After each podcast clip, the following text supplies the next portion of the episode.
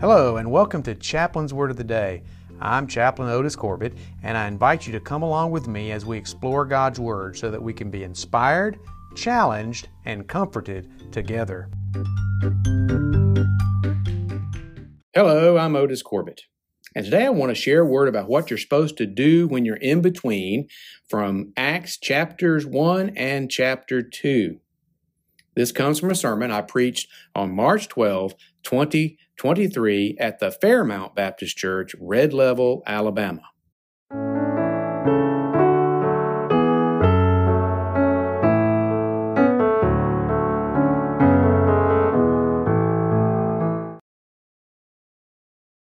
As you uh, turn to Acts chapter 1, the title of my message today is What to Do When We're in Between. What do we do when we are in between? Now, I don't know if you've ever done this. You should not do it. It's illegal to do it. But if you've ever walked on a railroad track, now I know kids do that, people do that, that's private property. You shouldn't do that, and I'm not suggesting you do that. In fact, I'm saying don't do that. But if you ever have and you've tried to walk on the ties of a railroad track, you'll find that they're uh, they're awkward because they're not quite long enough in between the two of them for a full stride. But between three of them, it's much too long for a full stride. And so you get off stride, you get off balance, you get to feeling strange as you walk on those railroad ties. Sometimes that will happen if you're walking on stepping stones that lead out to a garden someplace. The person that uh, that put those stepping stones in place, uh, they walked at a certain uh, stride, but your stride is longer or shorter than theirs, and you you just feel off balance. You feel out of stride, and that happens um, also in life. A lot of times in life, we will feel out of stride or out of place. We will feel awkward because there are times in our life that we are in between. Sometimes we're in between jobs. And when you're in between jobs, you're used to getting up and going to the same place that you've done, gone to for years, and uh, you don't do that anymore. You feel strange. You don't know what to do. Now, if you're in between jobs, the, you have a job, and that is to find a job. But even that is hard if you haven't done it in a while. Sometimes, uh, when our children leave and we have that empty nest syndrome, we feel strange. It's different. We're in between phases of our lives. Uh, sometimes uh, we're in between paychecks and the month lasts longer than the money does. And that is very awkward and very strange. And in churches, sometimes we are in between leaders. We might be in between worship leaders, or we might be in between pianists, or we might be in between Sunday school teachers, or we might be in between pastors. And sometimes that gets awkward. Sometimes it gets confusing because you're used to what has been going on and what is going on now is different. You have someone else in the pulpit, and for probably for the next months, several months, probably, unless the, the Lord leads quicker than that, you may have a different person in the pulpit every Sunday. And that is hard. You see, when you have someone who's been preaching consistently for years and years and years, you get used to them. You get used to how they preach. You get to used to the rhythm of their voice. You, you get used to all the, the, the nuances of how they present the Word of God. And you get in, you're comfortable, you feel like, hey, I'm here, I know what's going on, I can follow what's going on. And then you get someone else in the pulpit. And it's strange, it's different. They don't read the same kind of passages that uh, the, the previous passage. Maybe they organize their sermons different. Their cadence of speech or the even the tenor of the voice is different.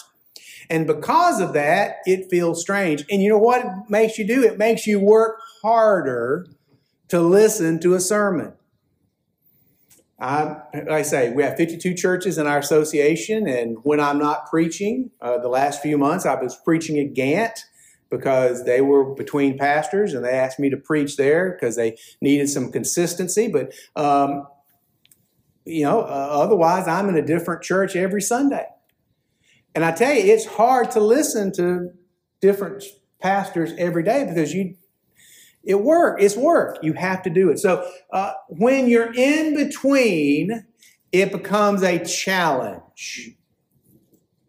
Sometimes it becomes a challenge because you've bonded with a particular person.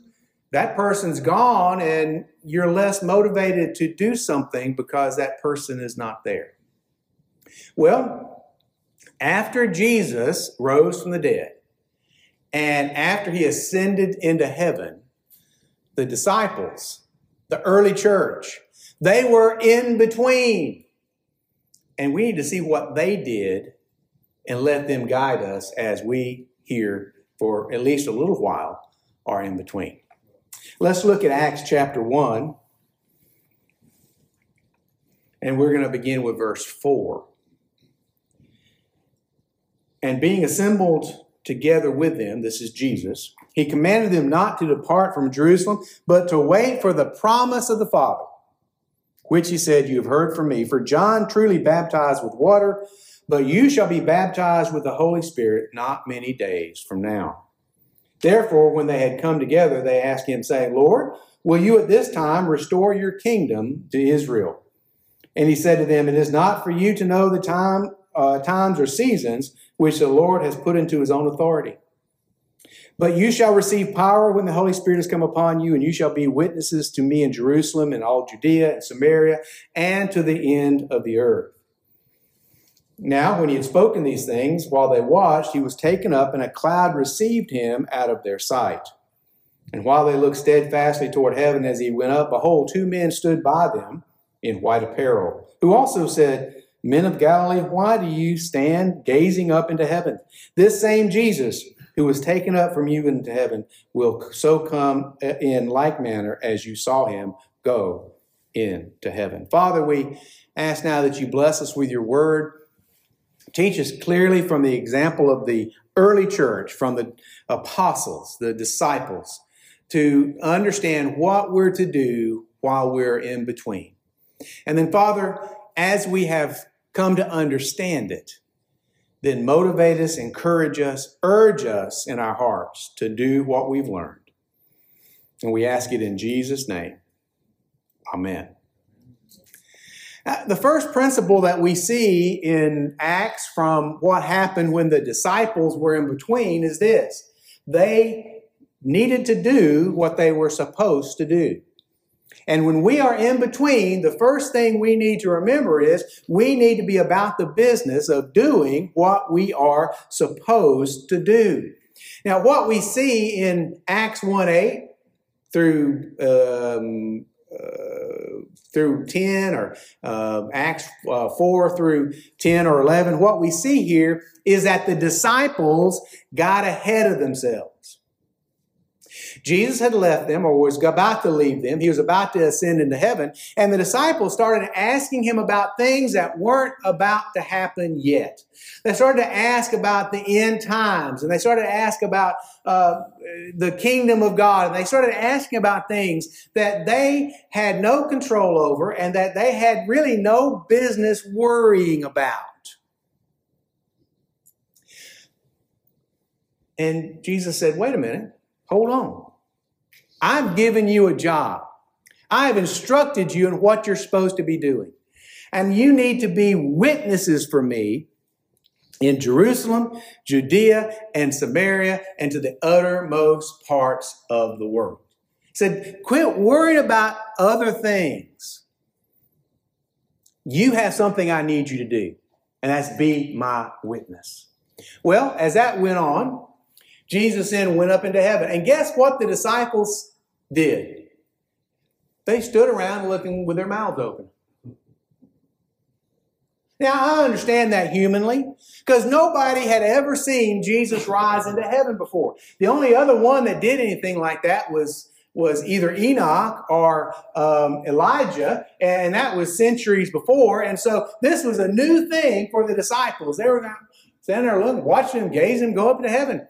And what happened next was the Lord sent a couple of angels and said, Hey, guys, wake up.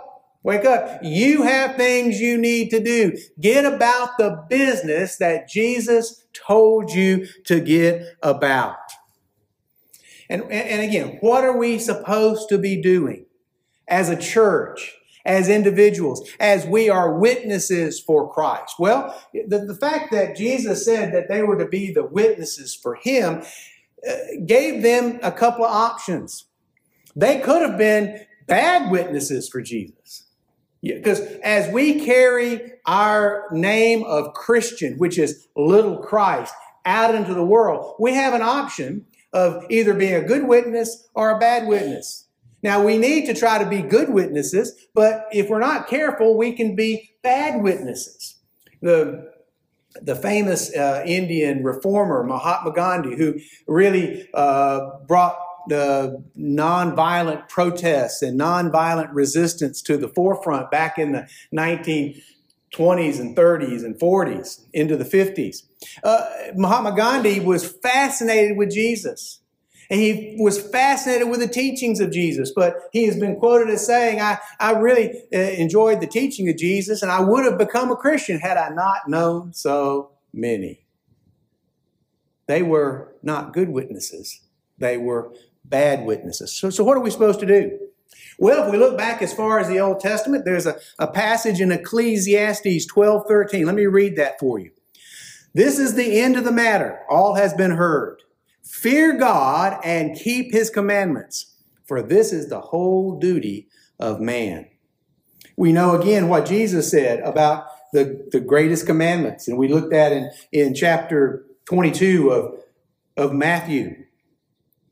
And he said in verse 37, You shall love the Lord your God with all your heart, with all your soul, with all your mind. This is the first and greatest commandment. And the second is like unto it, You shall love your neighbor and your, as yourself. On these two commandments hang the law and the prophets.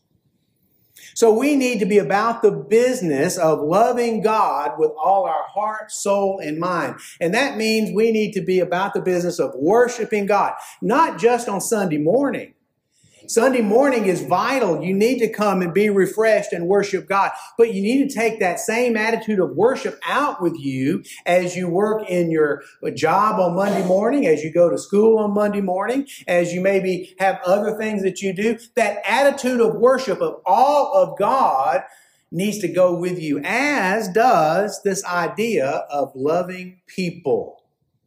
How do we love people the best? Do we give them just whatever they want?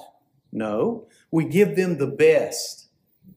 Love in the New Testament comes from a Greek word, or the Greek the word we translate love.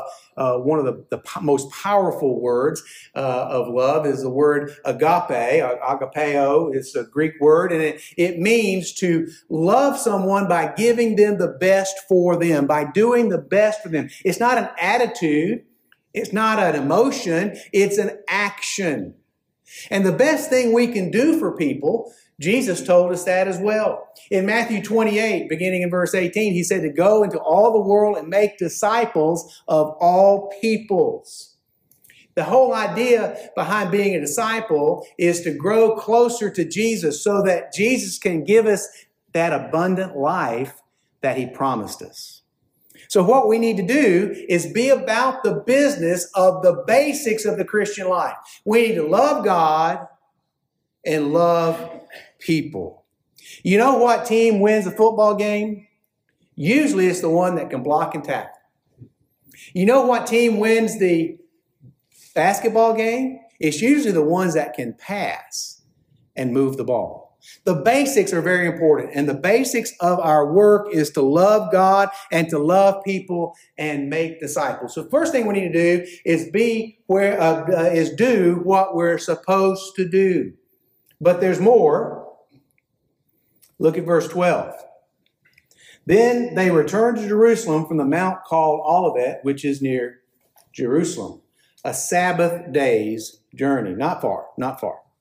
And when they had heard, and where they had entered, they went up into the upper room where they were staying, Philip and uh, Peter, excuse me, and James and John and Andrew, Philip and Thomas, Bartholomew, Bartholomew, Matthew, James the son of Alphaeus, and, and Simon the Zealot, and Judas the son of James. These all continued with one accord in prayer and supplication. Uh, with the women and Mary, the mother of Jesus, and with his brothers. What we need to see here is that not only are we supposed to do what we're supposed to do, we also need to be where we're supposed to be. Be where we are supposed to be. The disciples got their head right and they listened to Jesus. And what they what did Jesus tell them? He said, "Go back to Jerusalem and wait on the Holy Spirit." He said, "Don't scatter to the four winds. Don't go back to Galilee. Don't go back to where you feel comfortable. Go to Jerusalem. Be where I told you to be. Remember, the disciples, most of them were from Galilee. In fact, what did Peter do after Jesus was raised from the dead? He said, I don't understand this. Let's go fishing. And he went back to his old haunts and he said, I, I know how to fish. I'm comfortable fishing. I don't understand what's going on with this thing with Jesus. I'm going to go back to what I'm comfortable with. That's not what Jesus said for them to do. He said, Go to Jerusalem and wait on the Holy Spirit. So they went and were stationing themselves where they needed to be. And then, um,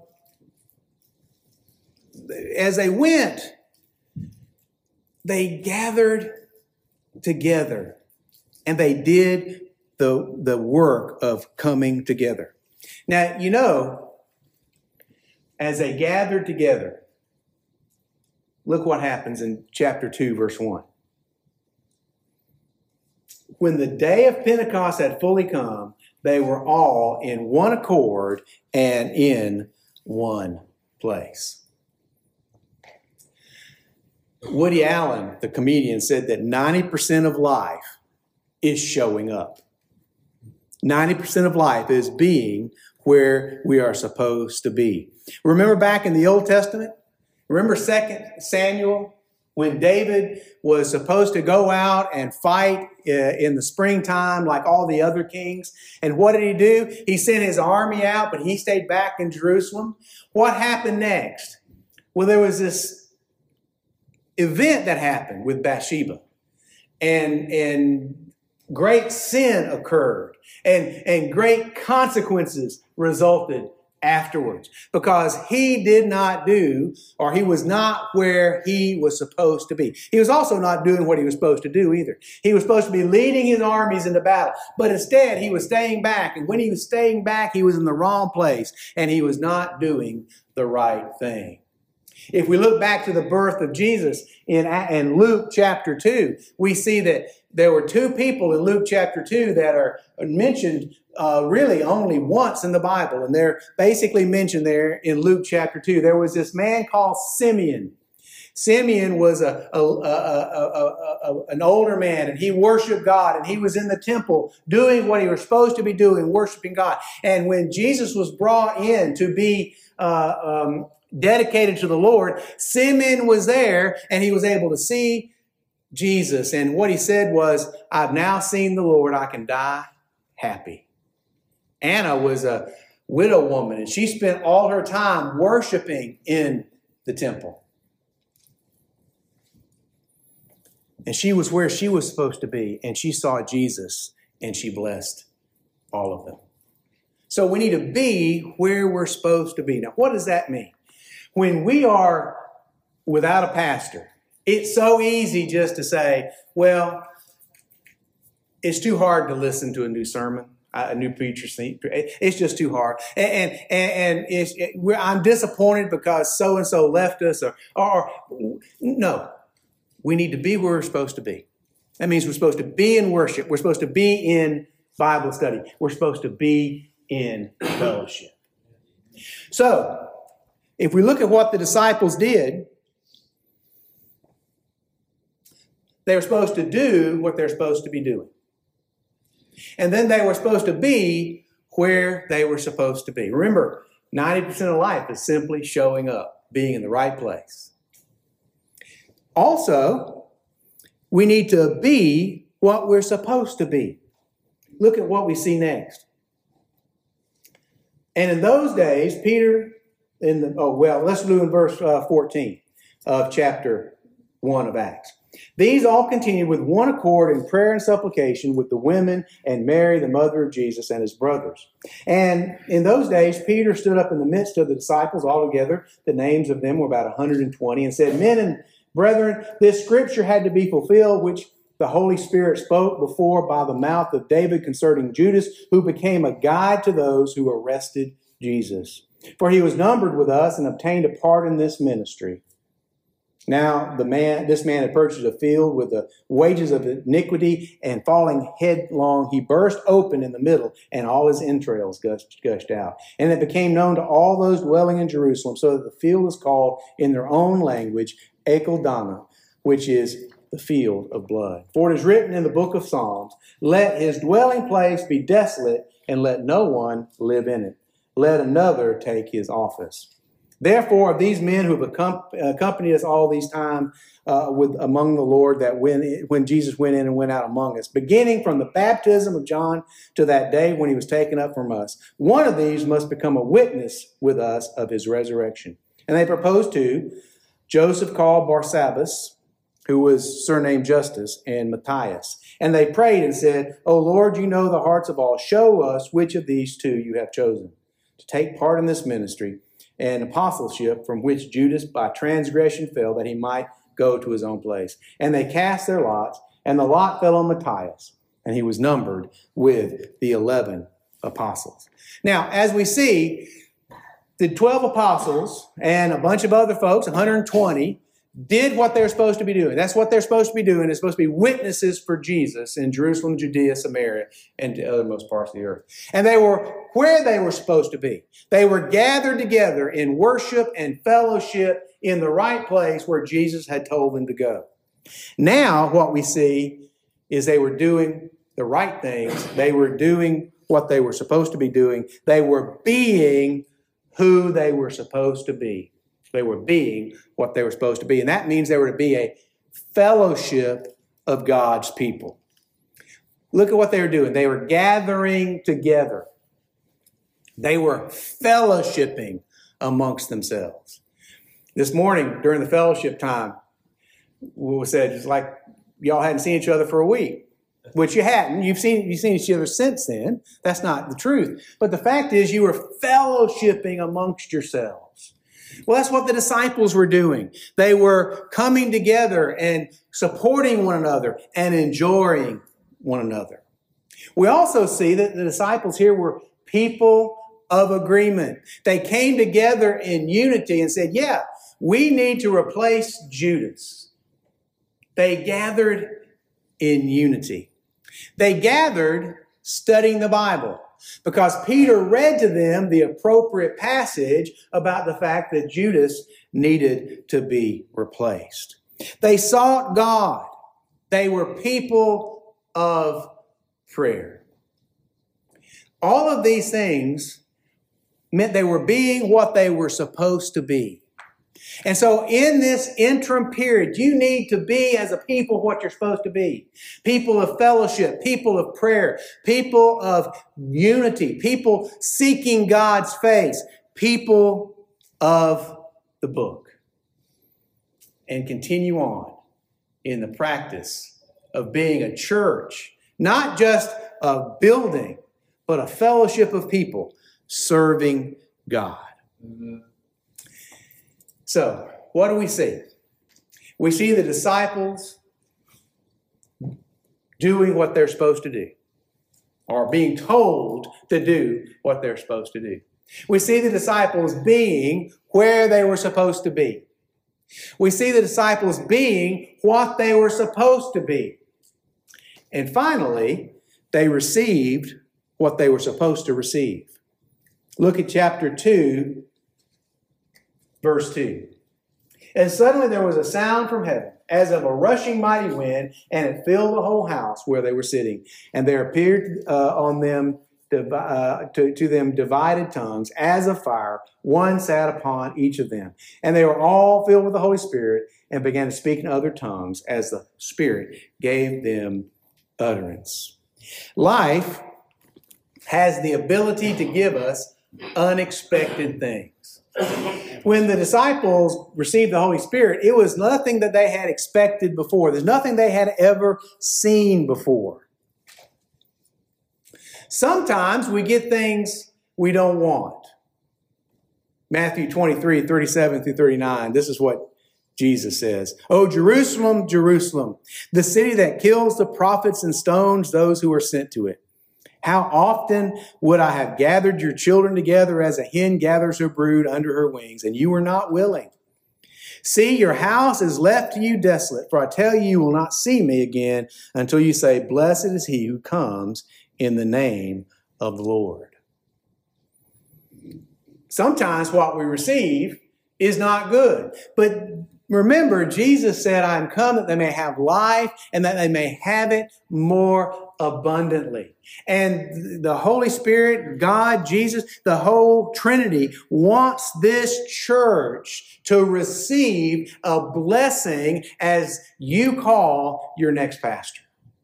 That doesn't mean other pastors have not been a blessing. That's not what I'm saying at all. But what I'm saying is the Holy Spirit has something out there for this church. God is not finished with blessing this church. God is not finished with using this church.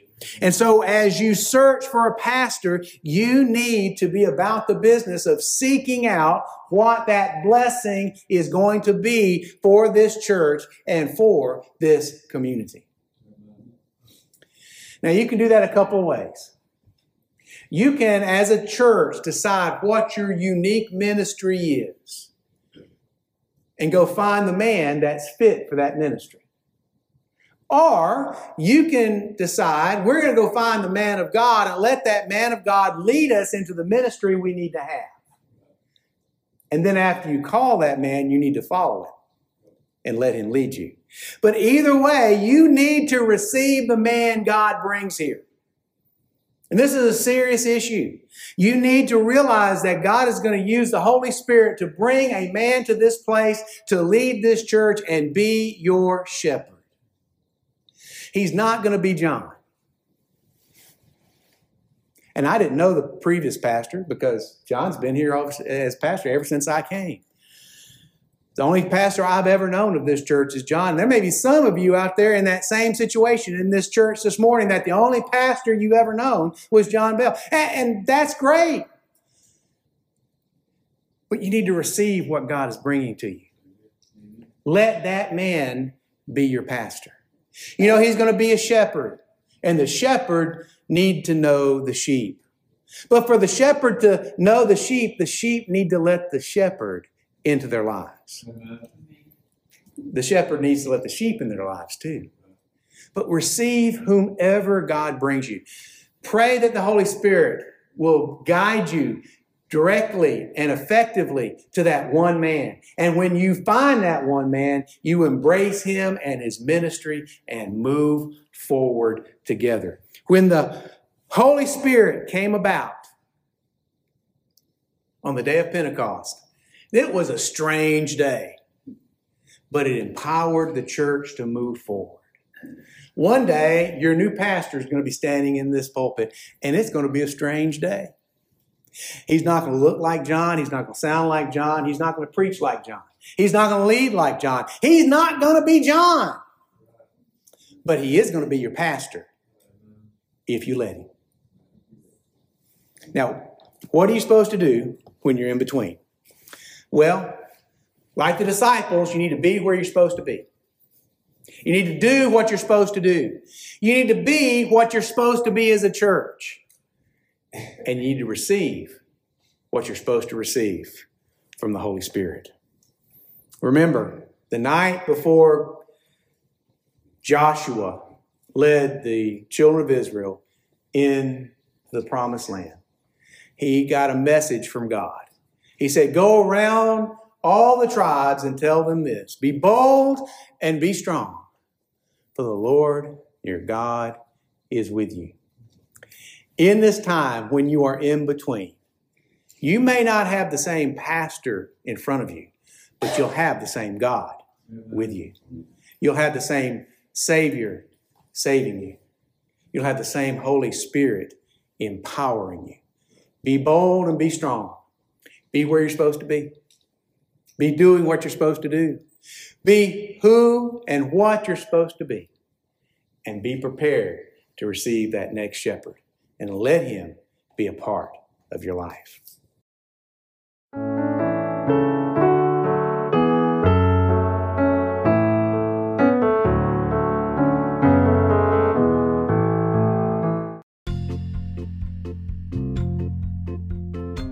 Thanks for listening. I'll be back soon with another portion of God's Word that we can consider together. Every blessing. I'm Chaplain Otis Corbett.